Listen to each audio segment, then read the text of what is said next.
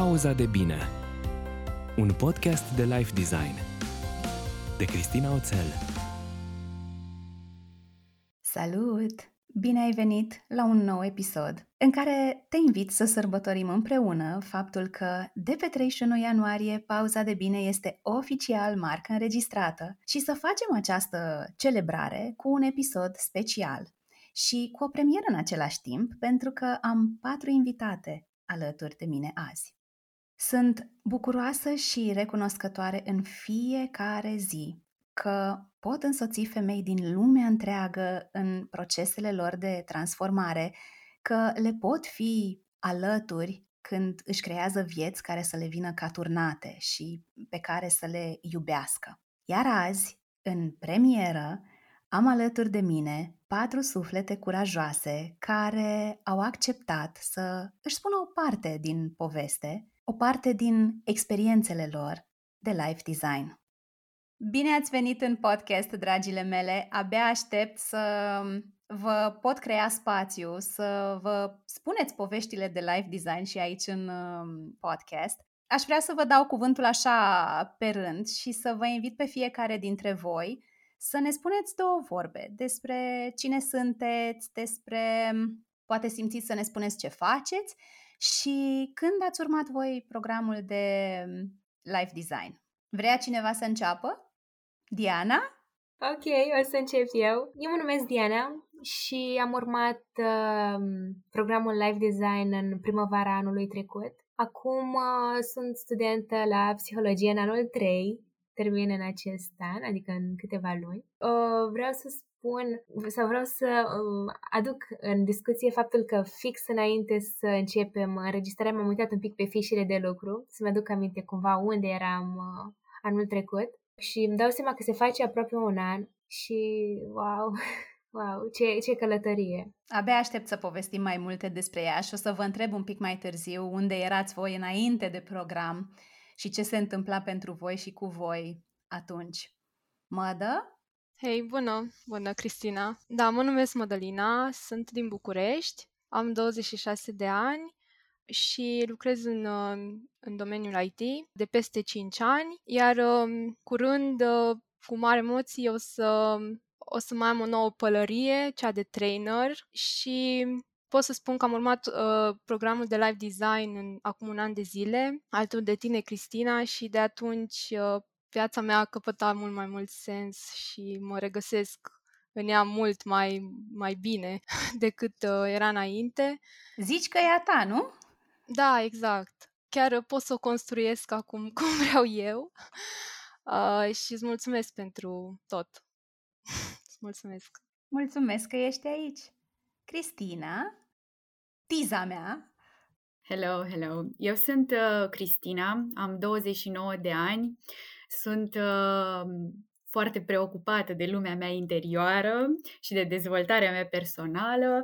Sunt, de profesie sunt avocat în București și am urmat programul la sfârșitul anului trecut, de fapt în toamna anului trecut, în 2021 și de atunci sunt într-un uh, proces foarte frumos și mult mai clar de dezvoltare personală și îmi ocup cu cinste locul în Life Designers Tribe.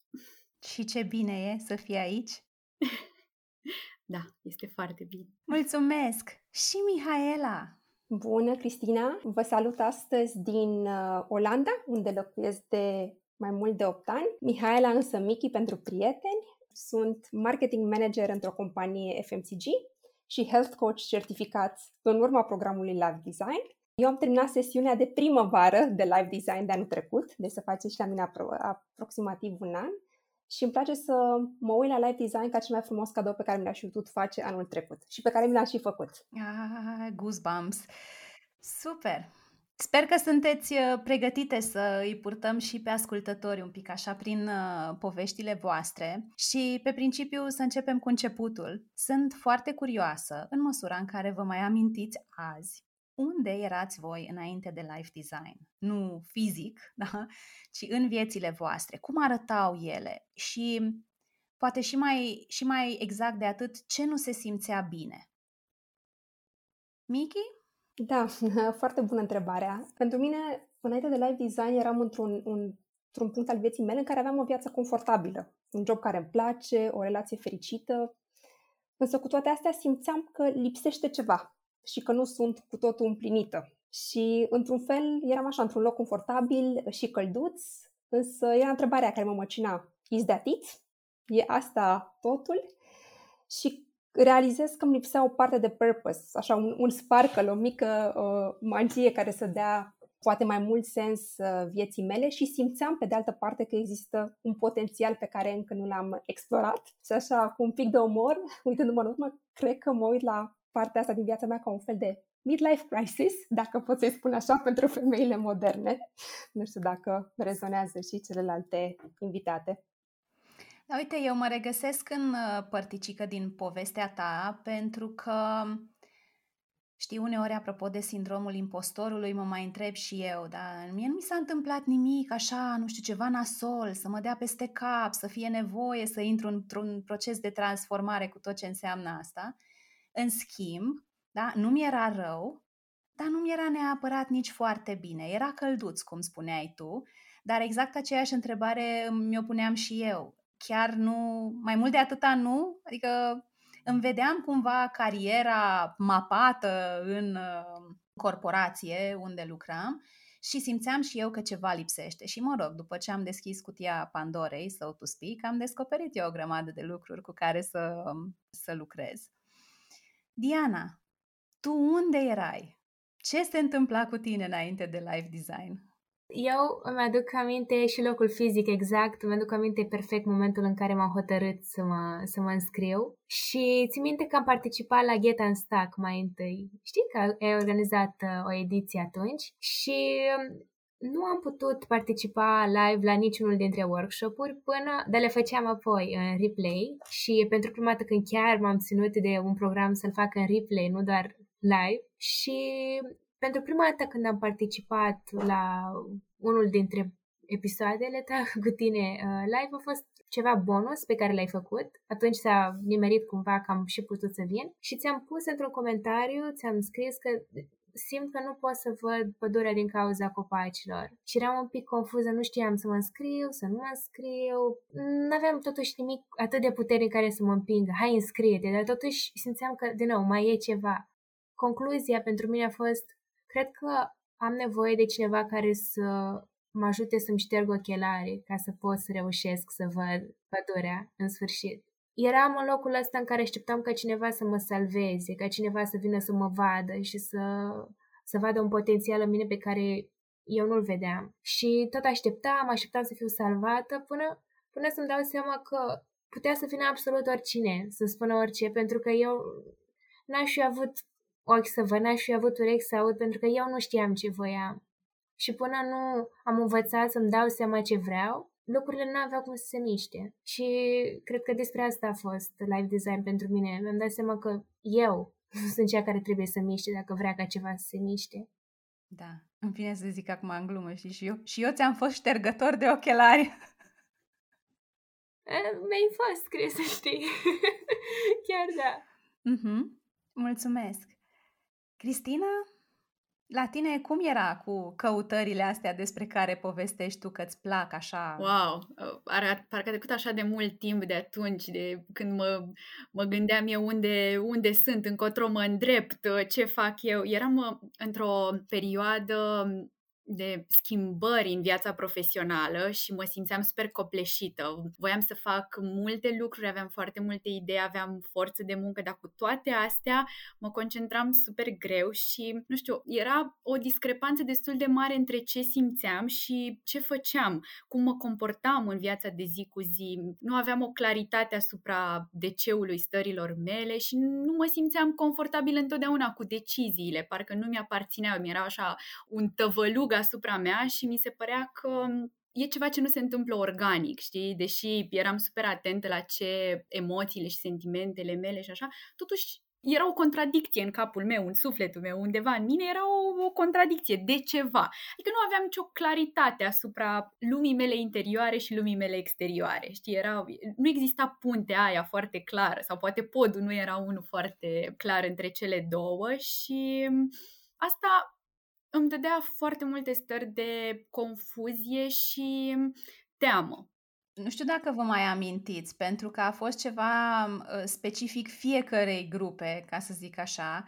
În prima seară când ne-am întâlnit live și v-am întrebat despre intenția cu care intrați în program, eu cred că 80% dintre oamenii care au participat, indiferent de grupă, au spus cuvântul, ori că îi spunem că sunt ochelarii murdari, ori că nu vedem copacii, pădurea de copaci, ori că avem nevoie de cineva care să facă nu știu ce pentru noi.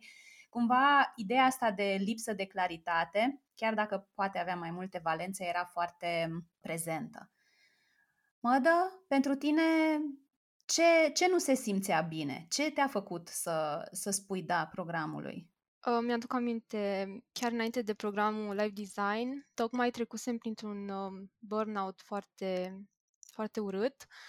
Uh, nu știu exact dacă încă mai eram, uh, nu știu, nu puteam să, să-mi dau seama exact. Oricum, oamenii din jur mi-au zis că trec prin așa ceva. Nu, eu nu prea simțeam chestia asta, dar uh, oamenii din jur mi-au spus și mi-au ridicat așa niște semnale de alarmă. Vezi, mă, că trebuie să schimbi ceva la tine, că nu e ok. Și stând și gândindu-mă, mi-am dat seama că lipsea ceva din, um, din viața mea, din activitățile de zi cu zi, ceva nu se lega și, și mă gândeam cu groază pe viitor dacă chiar așa va, va fi toată viața mea, adică, nu știu, mi-era groază și frică nu voiam să treacă viața așa pe lângă mine fără să fac nimic, să nu fie a mea.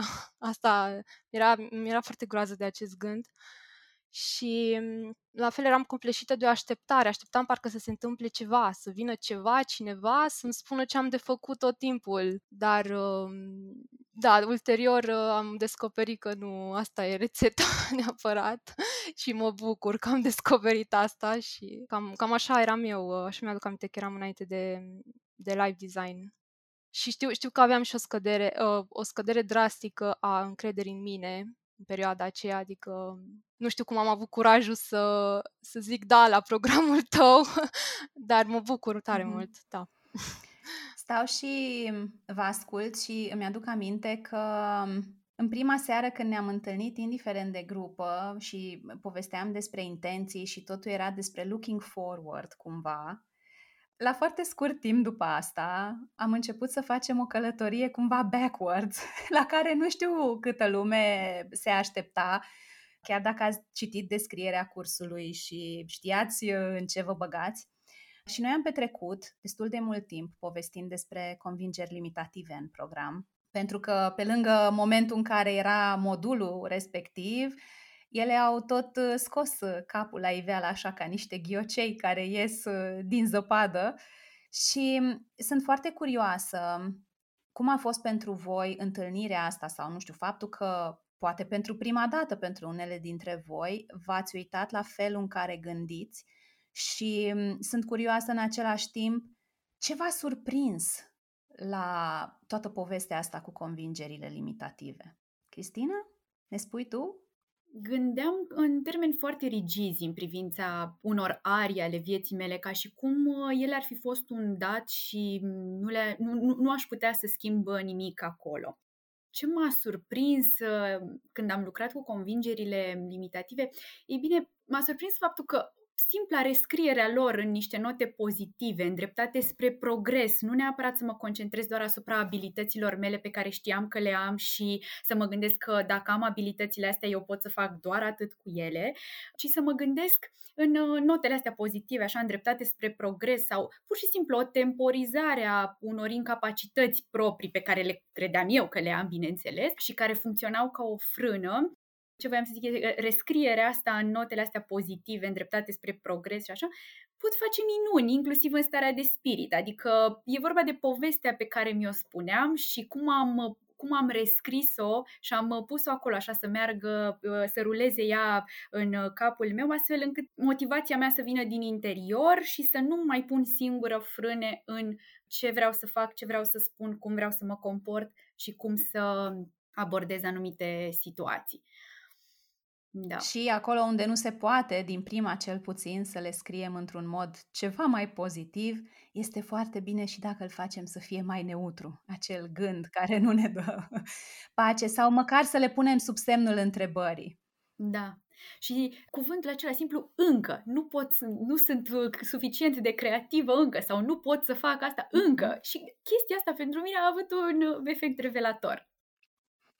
Și uite, acum că spui asta, îmi dau seama că seriile trecute, nu pot să-mi asum creditul pentru asta, dar seriile trecute, uitându-se la niște desene, Sara m-a rugat să-i dau uh, telecomanda înainte și uh, după aia mi-a zis, zice, mami, mai întreabă, mai zi o dată că vrei tu să-mi dai telecomandă. Zic, ok, uite, vrei să dau eu telecomanda? Da, te rog să mi-o dai pentru că eu nu ajung încă.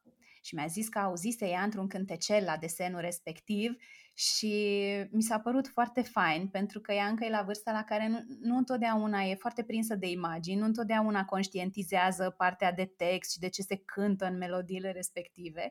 Și da, mai, mai du-te tu odată să-mi dai telecomanda. Și zic, mami, vrei să-ți dau telecomanda? Da, te rog, pentru că eu nu ajung la ea încă. Și a fost exact și cu pauză și cu intonația asta. Diana, cum a fost pentru tine povestea asta cu convingerile limitative? La, la mine în minte era atât de multă gălăgie, atât de multă gălăgie încât nici nu credeam că mai am voce. Și cred că atunci când stai într-o cameră plină de gălăgie, ai nevoie să oarecum te protejezi, încât tu nu mai conștientizezi că ești într-o cameră plină de gălăgie, te obișnuiești. Și mi-a dat uh, exercițiul acesta cu convingeri limitative, mi-a dat oportunitatea să mă opresc și să pun degetul pe fiecare sau, mă rog, fiecare... Care strigau mai tare atunci. Care strigau cel mai tare atunci, da. Mi-am dat seama că nu doar că ele nu sunt ale mele, mi-am dat seama de asta prima dată, a, stai, astea nu sunt ale mele, aceste gânduri care îmi rulează minte nu sunt eu și că pot să le schimb. Și pot să iau pas cu pas, pot să iau, să-mi aleg aria vieții cu care vreau să încep și că pot să-mi descoper vocea și că am o voce și că poate să sune chiar bine. Și cred că tocmai din cauza asta apărea sindromul acesta al impostorului, pentru că eu trăiam într-o viață care nu doar că nu era a mea, nici măcar nu-mi plăcea, nici măcar nu știam, mă gândeam, ok, trebuie. Și trebuie, îmi punea plasturile pe gură și gata și vocea mea. Cred că asta m-a învățat, că în primul rând eram eu cel mai mare impostor al vieții mele, pentru că eu ascultam de niște voci care nu mi-aparțineau și mi-am descoperit vocea și mi-am dat seama, a, da, uite, chiar, chiar pot să sun și sun bine. Și chiar dacă nu sunt perfect, sunt autentic. Și să sun autentic greșit, sună mai bine pentru mine decât să sun bine pentru alții. E, acum, dacă am fi fost într-o ședință de coaching, m-aș fi legat și de autenticul ăsta greșit dar uh, înțeleg ce, ce vrei să spui. Decât să, să le facem altora pe plac, da? e mai bine să mergem pe ce simțim noi și să dăm volum la vocea asta pe care fiecare dintre noi o are și să o lăsăm să fie auzită, indiferent dacă ceea ce spune este perfect sau conform așteptărilor sau mai știu eu. Mădălina, cum a fost pentru tine să-ți dai întâlnire cu convingerile tale limitative? La mine acest subiect a fost uh, un mare aha. Mi-a adus un mare, mare aha, de care nu credeam că, că o să am parte.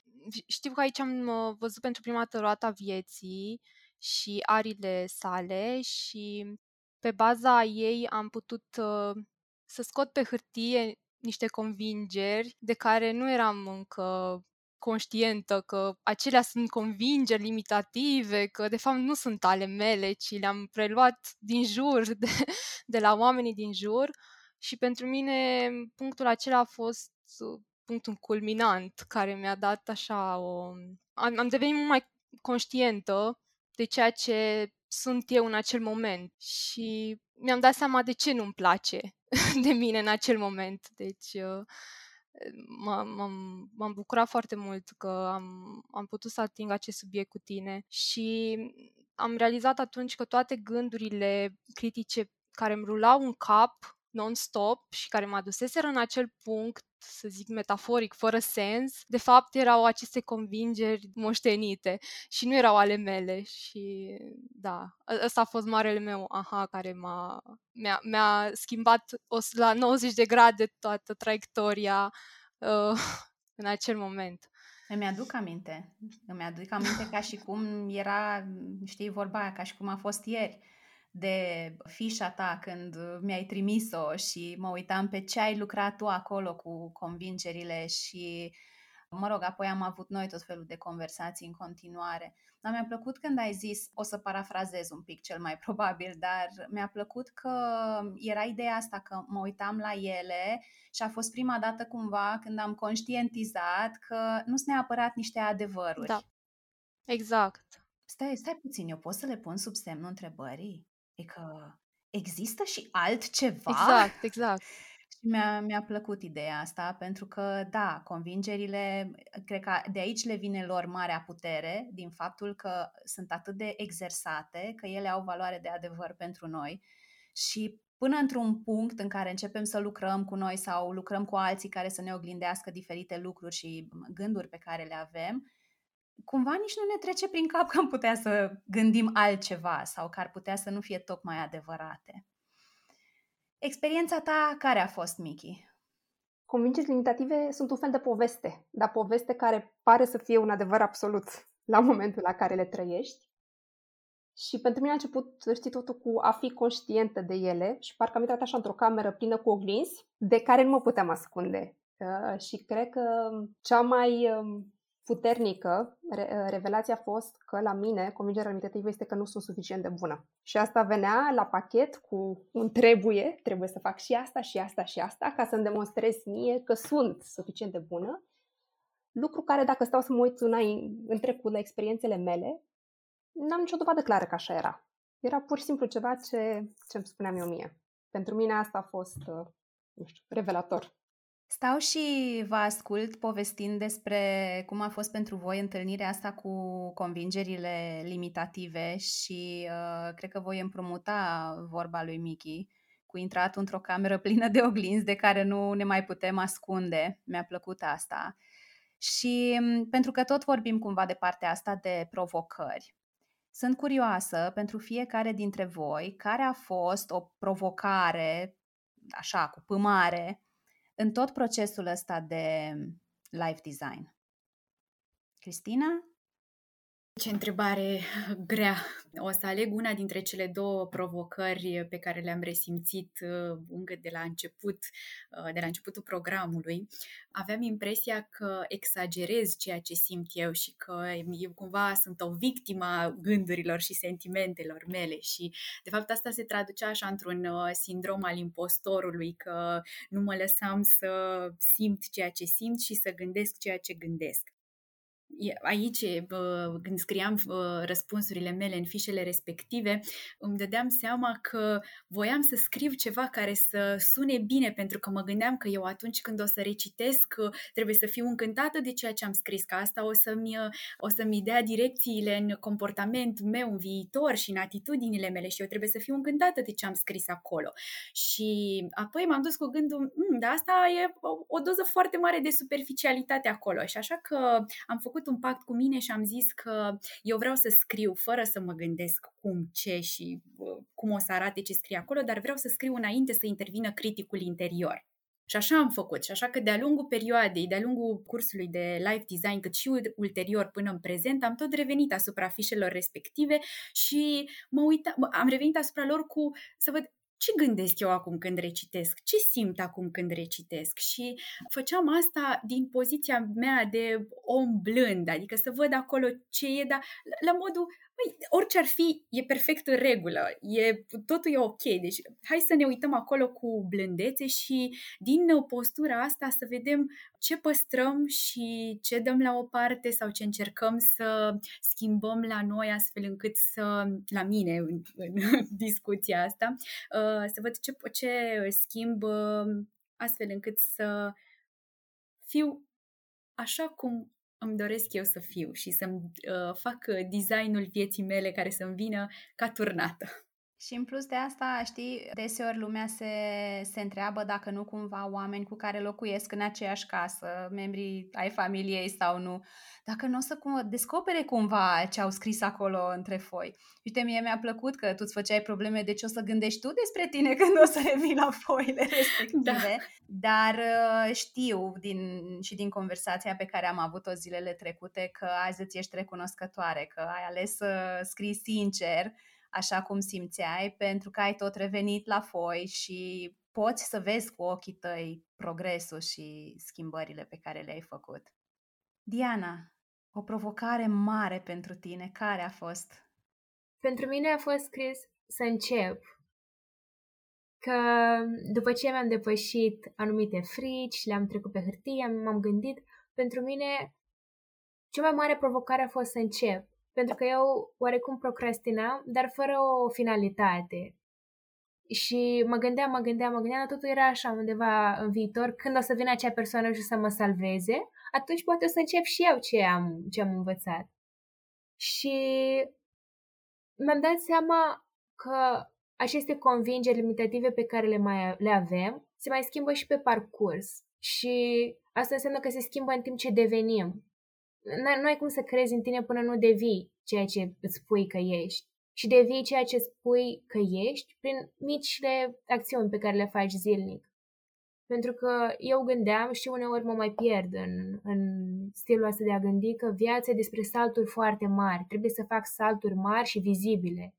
Și încerc să-mi aduc aminte că nu e despre asta, e despre pași mici care mă pregătesc în a face acel salt mare. Nu am cum să fac un salt mare până nu învăț poziție de bază, până nu învăț cum să stau în picioare, până nu învăț cum să-mi țin picioarele, cum să cred că aș putea să fac saltul ăsta și să repet în fiecare zi până când îmi iese. Și să nu mă mai uit după rezultatul acela final pentru că am ajuns. Și în fiecare zi ajung prin pașii mici pe care îi fac și prin obiceiurile mici pe care le adopt ca să ajung acolo. Și e provocarea pe care mi-o repet zilnic să-mi aduc aminte să nu mă pierd în ea pentru că e foarte ușor să te pierzi în ce urmează, cum pot să devin ceva foarte mare cât mai repede. Uh-huh. E ceva foarte des întâlnit, modul ăsta de a gândi cu 25 de pași înainte. Noi încă nu știm care e pasul următor, dar nu, nu, nu, noi vrem să știm ce se va întâmpla peste, hă, hă, peste mulți pași. Și asta poate să fie foarte descurajator la un moment dat. Mădă, provocare, cea mai mare provocare a fost să lucrez cu mine și să, să înțeleg că de la mine pornește totul și să nu, să nu mai aștept după cei din jur să facă ceva sau să se miște ceva în jurul meu, ci de la mine pornește orice schimbare și trebuie să cred în ea, să mi-o doresc și atunci va fi posibilă. Da, deci eu, eu am fost cea mai mare cea mai mare provocare în toată povestea asta, să lucrezi cu mine. Mm-hmm. Miki? La mine, cred că cea mai mare provocare a fost să dau jos o mască care spunea totul este bine. Uh, și pentru mine mărturisesc această călătorie de a mă uita în interior, de a scotoci și a explora locuri mai puțin uh, confortabile. Nu îmi vine natural, drept urmare revelațiile, convingere limitative, Drept urmare, uh, faptul că am început să dau drumul unor emoții de care nu știam că sunt acolo, a fost cu tot, aș spune, o călătorie cu multe provocări, dar cu și mai multe ahauri și cred că um, o altă provocare a fost și să-mi dau timp.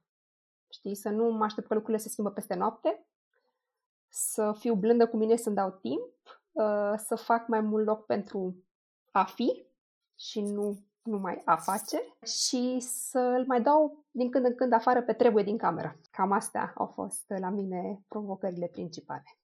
Eu mi-aduc aminte că în noiembrie, când am făcut reuniunea aceea cu live designerii, uh, spunea cineva că, deși a făcut programul cu nu știu câte luni în urmă, abia atunci începea să înțeleagă niște concepte și niște lucruri pe care noi le-am povestit. Pentru că e nevoie ca lucrurile astea să se așeze și le luăm pe rând și pentru mine e foarte important să, să se înțeleagă că acest proces de life design e o muncă de o viață. Atâta timp cât noi vrem să trăim conștient și să continuăm să mergem după busola asta pe care noi ne-o setăm către anumite direcții, da, e adevărat că o să avem un hei rup din ăsta inițial în care începem să scotocim, cum ziceați și voi, da? să dăm jos din măști, să ne uităm în oglin, să ne uităm la povești și așa mai departe. Și după aia rămâne un fel de proces din ăsta de a menține, de a ne asigura că suntem acolo. Și în plus de asta e foarte valoros să înțelegem că niciun demers din ăsta de life design nu poate să, să fie așa pe viață, pentru că mai țineți minte probabil și când am vorbit despre valori, că și valorile noastre se schimbă periodic. Și noi, ca oameni, trecem de la o etapă la alta, odată la 3 ani, poate la 5, poate la 7, poate pentru unii la 10, dar există niște trepte din astea la care ni se schimbă valorile, începem să avem alte priorități. Pentru multe dintre participante, momentul ăsta a fost nașterea primului copil, da? ideea asta de, de, de a deveni și mame, pe lângă toate celelalte rolurile pe care le jucau. Și e important să, să ne dăm seama și să înțelegem și să integrăm chestia asta, că e un proces și va dura cât va dura pentru fiecare dintre noi și doar că trecem o dată prin el așa de la A la Z, asta nu înseamnă că gata, după aia putem să închidem mapele sau caietele sau fișele și să nu ne mai uităm niciodată la, la ele. Și uite, dacă am vorbit despre provocări, Aș vrea așa, spre încheiere, să vă întreb și care ați zice voi că este cel mai mare câștig al vostru după acest program de life design. E cineva care vrea să înceapă? Hai că o să încep eu, că tot uh, dăm, uh, dau dovadă de curaj în ultima vreme și uh, e cuvântul lunii, aș putea să spun.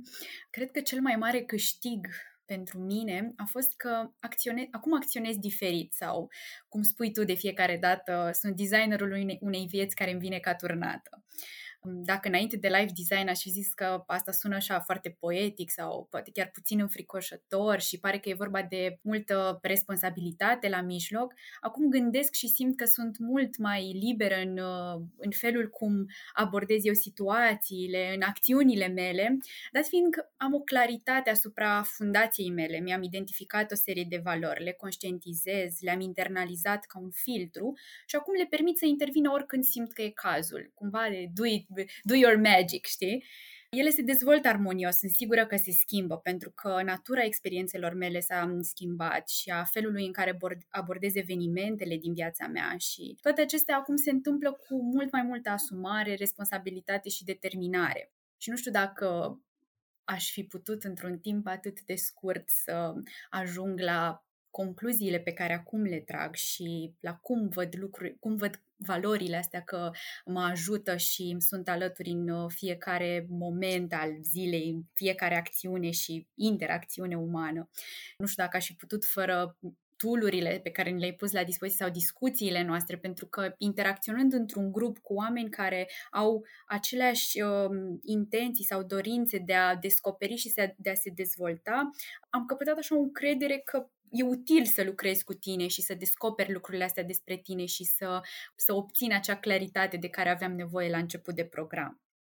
Cam asta a fost uh, cel mai mare câștig pentru mine, să acționez, că acum acționez diferit, mult mai organic și întemeiat valoric.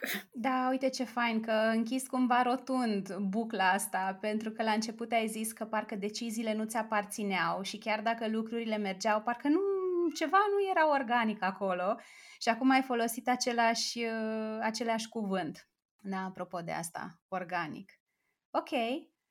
Diana, care este pentru tine cel mai mare câștig după ce ai trecut prin procesul ăsta alături de un grup întreg de femei aflate în călătoria asta odată cu tine?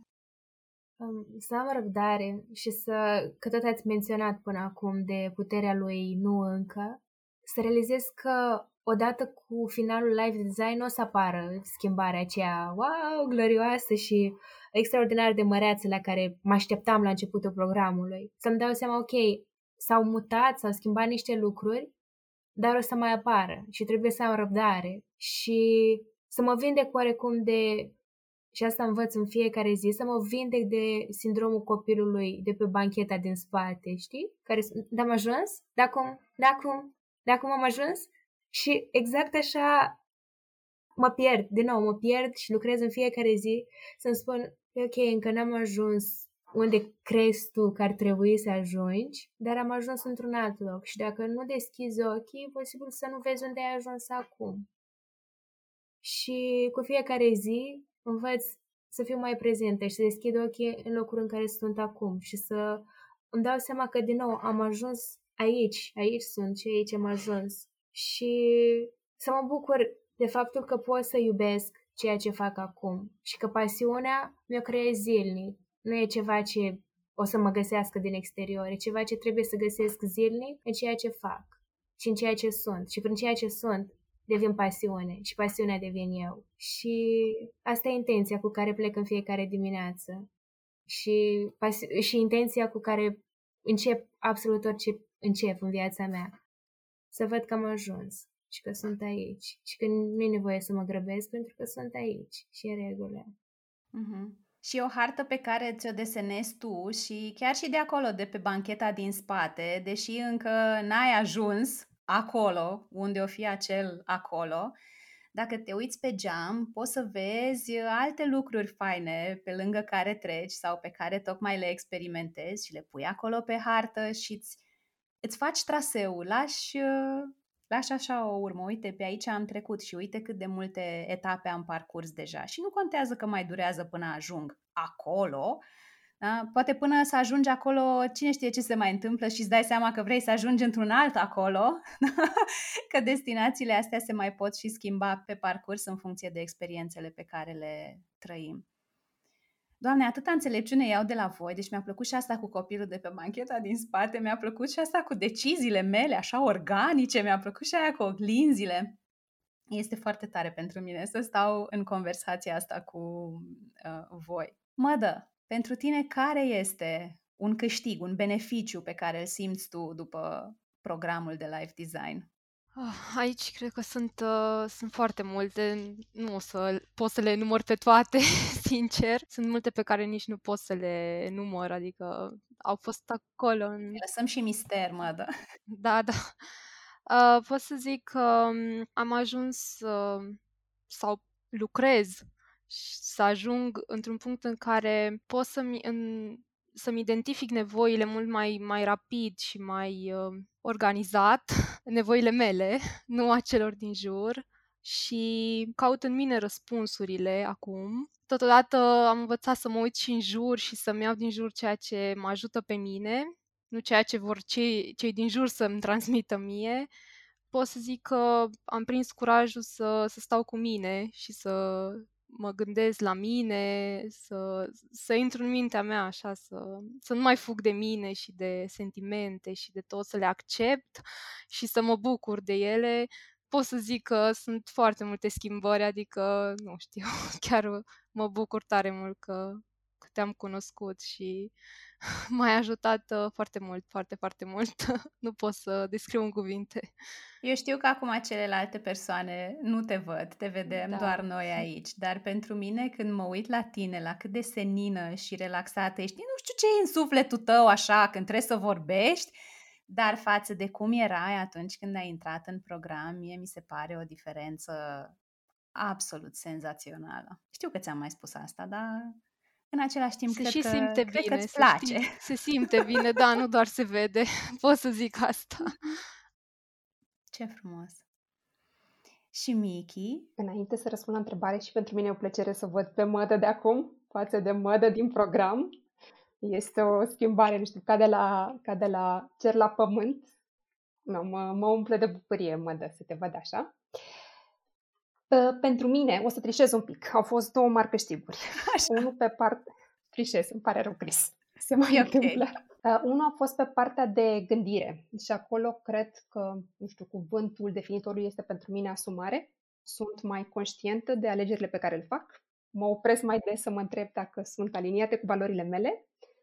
Sunt mai atentă la mine. Aș putea spune că fac check-in mai des și intru mai des în camera oglinzilor, ca să păstrăm uh, metafora. Al doilea câștig a fost pe partea de acțiune și aici, iarăși, cuvântul definitor ar fi curaj, uh, pentru că povesteam la început de lipsa asta de meaning, sentimentul că lipsește ceva. Și asta mi-a dat cumva curajul ca pe lângă job să încep și un proiect personal în zona de health coaching, care mi-aduce multă satisfacție de și împlinire și prin care simt că dau și eu o părticică înapoi și că inspir, poate, uh, sper, anumite persoane să facă, să facă mici schimbări în viața lor care, care să le aducă mult bine. Deci pentru mine asta au fost uh, clar uh, două dintre multele schimbări pe care programul mi le-a adus și pentru care sunt recunoscătoare. Atât de multe bucurii am și eu uitându-mă la ce se întâmplă cu voi și pe parcursul programului, dar și după. Sunt atâtea mici business-uri și mici începuturi din astea antreprenoriale care apar în urma programului de life design. Nu am cum să nu mă bucur. Că, și nu e că e antreprenoriat și e ce fac și eu de bă, niște ani încoace, dar eu v-am mai zis vouă și le zic și oamenilor care vin în coaching sau așa, eu mă bucur de reușitele voastre cum mă bucur și de ale mele. Eu sunt acolo, eu sunt prima care fac the happy dance cu voi atunci când îmi, când îmi povestiți ce se mai întâmplă în viețile voastre. Și o să trișez și eu un pic, dacă tot a deschis Michi ușa asta, uh, trișatului așa, prietenos. Uh, când v-am dat lista asta de puncte la care să vă gândiți pentru conversația de azi ca să ne asigurăm că intrăm în, ne încadrăm în timp, n-am inclus ceva pe listă pentru simplu fapt că acum mi-a venit ideea apropo de trișat. Dacă ar fi să spuneți un lucru pe care l-ați învățat despre voi după ce ați trecut prin procesul ăsta structurat de life design, care ar fi ăla? Pentru mine, că nu sunt suficient de bune, e doar o poveste. Mm-hmm cum să spun eu acum, și m-am bucurat că m-am observat făcând lucrul acesta acum, înainte de răspunde la întrebare. Referitor la a nu mă grăbi, înainte să răspund la o întrebare, înainte să iau o decizie, mă opresc și respir și îmi dau seama că e ok să am nevoie de timp și e ok să zic, încă nu știu, mai am nevoie de puțin timp și e ok să respir, o să mă aștepte și nu o să plece nimeni nicăieri. Mm-hmm. Cine ne mai zice?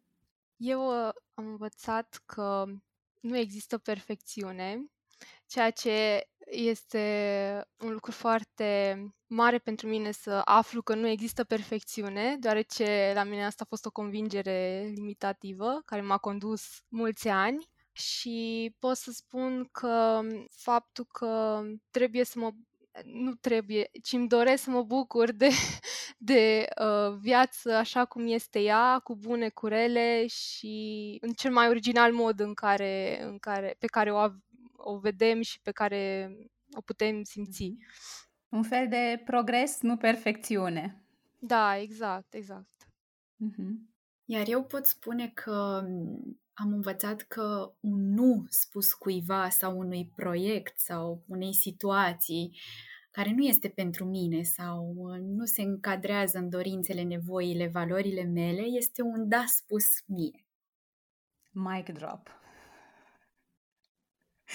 Mai spune ceva acum dacă mai poți. Nu, mi se pare așa de... Am lăsat pauză să se înregistreze. Un nu spus cuiva sau unui proiect sau unei colaborări sau orice ar fi, dar unei situații, da? este un da spus pentru mine, pentru noi. Tare, tare vă mulțumesc pentru timpul ăsta pe care l-am petrecut uh, împreună. Înregistrăm într-o zi de vineri, într-o după-amiază de vineri, îmi intră soarele așa pe geam și îmi vine căldura așa și din, din conversația cu voi. Aș vrea totuși să mă asigur că înainte să închidem, vă las spațiu în cazul în care mai e ceva ce vreți să spuneți, să întrebați, să împărtășiți. E o invitație deschisă. Anyone? Mai e ceva ce ați vrea să adăugați? Ați fi vrut să vă întreb ceva și nu v-am întrebat, poate? Aș mai adăuga eu, apropo de ce am, ce am mai învățat este, și am mai spus asta, că e ok doar să fiu. Nu trebuie să fac tot timpul. Uh-huh. Pentru mine a fost, uh, iarăși, groundbreaking.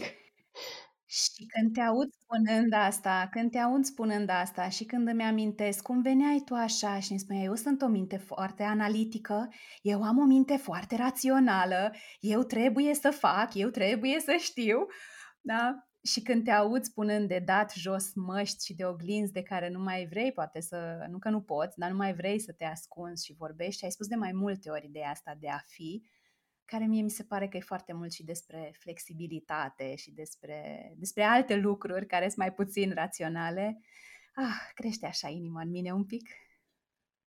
Um, eu aș vrea să mai adaug pentru persoanele care poate se întreabă dacă e ok să se înscrie, dacă au nevoie de lucrul acesta.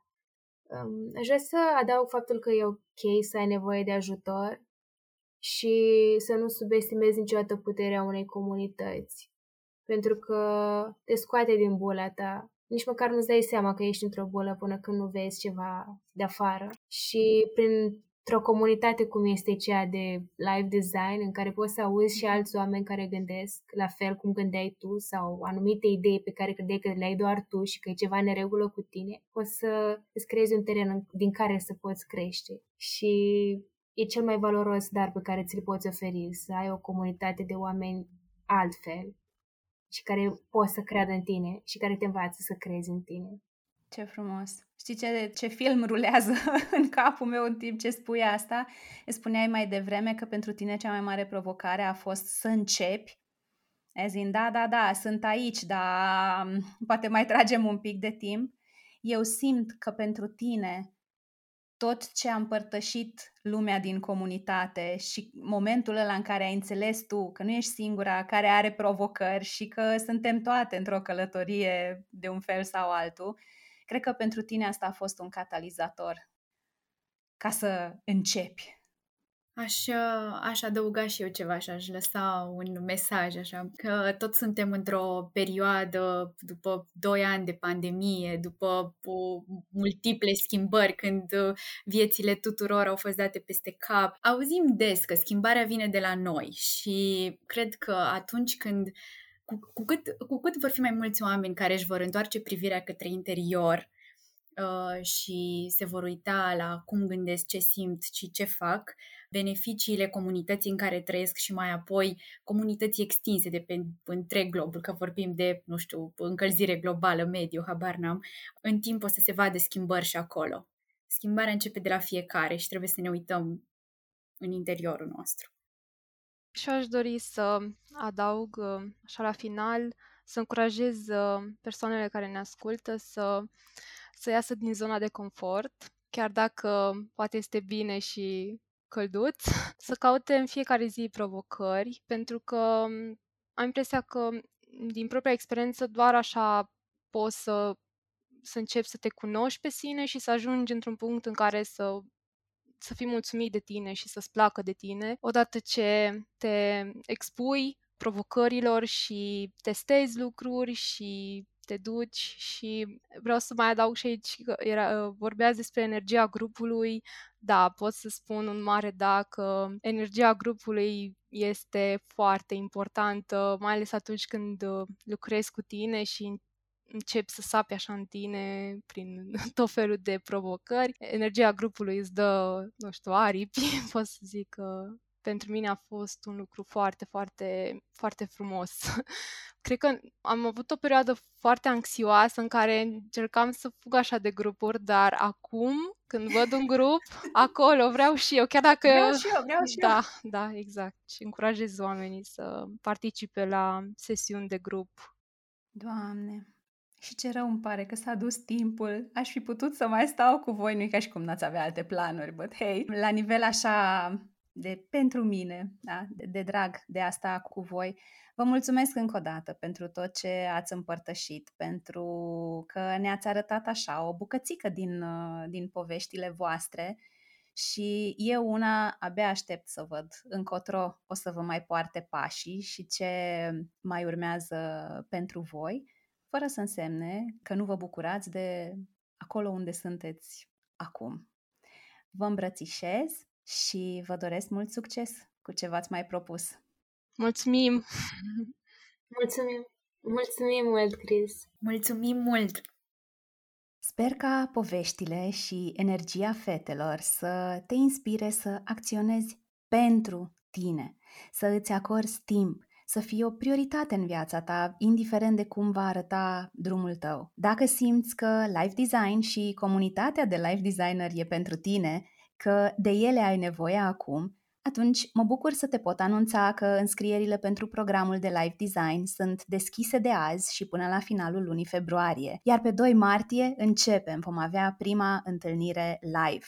M-aș bucura să te alături celor 150 de persoane care au trecut deja prin experiența de live design în diferitele iterații ale acestei experiențe și îți las linkul în descrierea episodului, în show notes, ca să poți să afli mai multe detalii despre program și să te poți înscrie dacă decizi că e pentru tine acum. Până data viitoare, când alte patru povești de life design vor veni spre tine, adu-ți aminte că și tu îți poți crea o viață pe care să o iubești. Pauza de bine. Un podcast de life design. De Cristina Oțel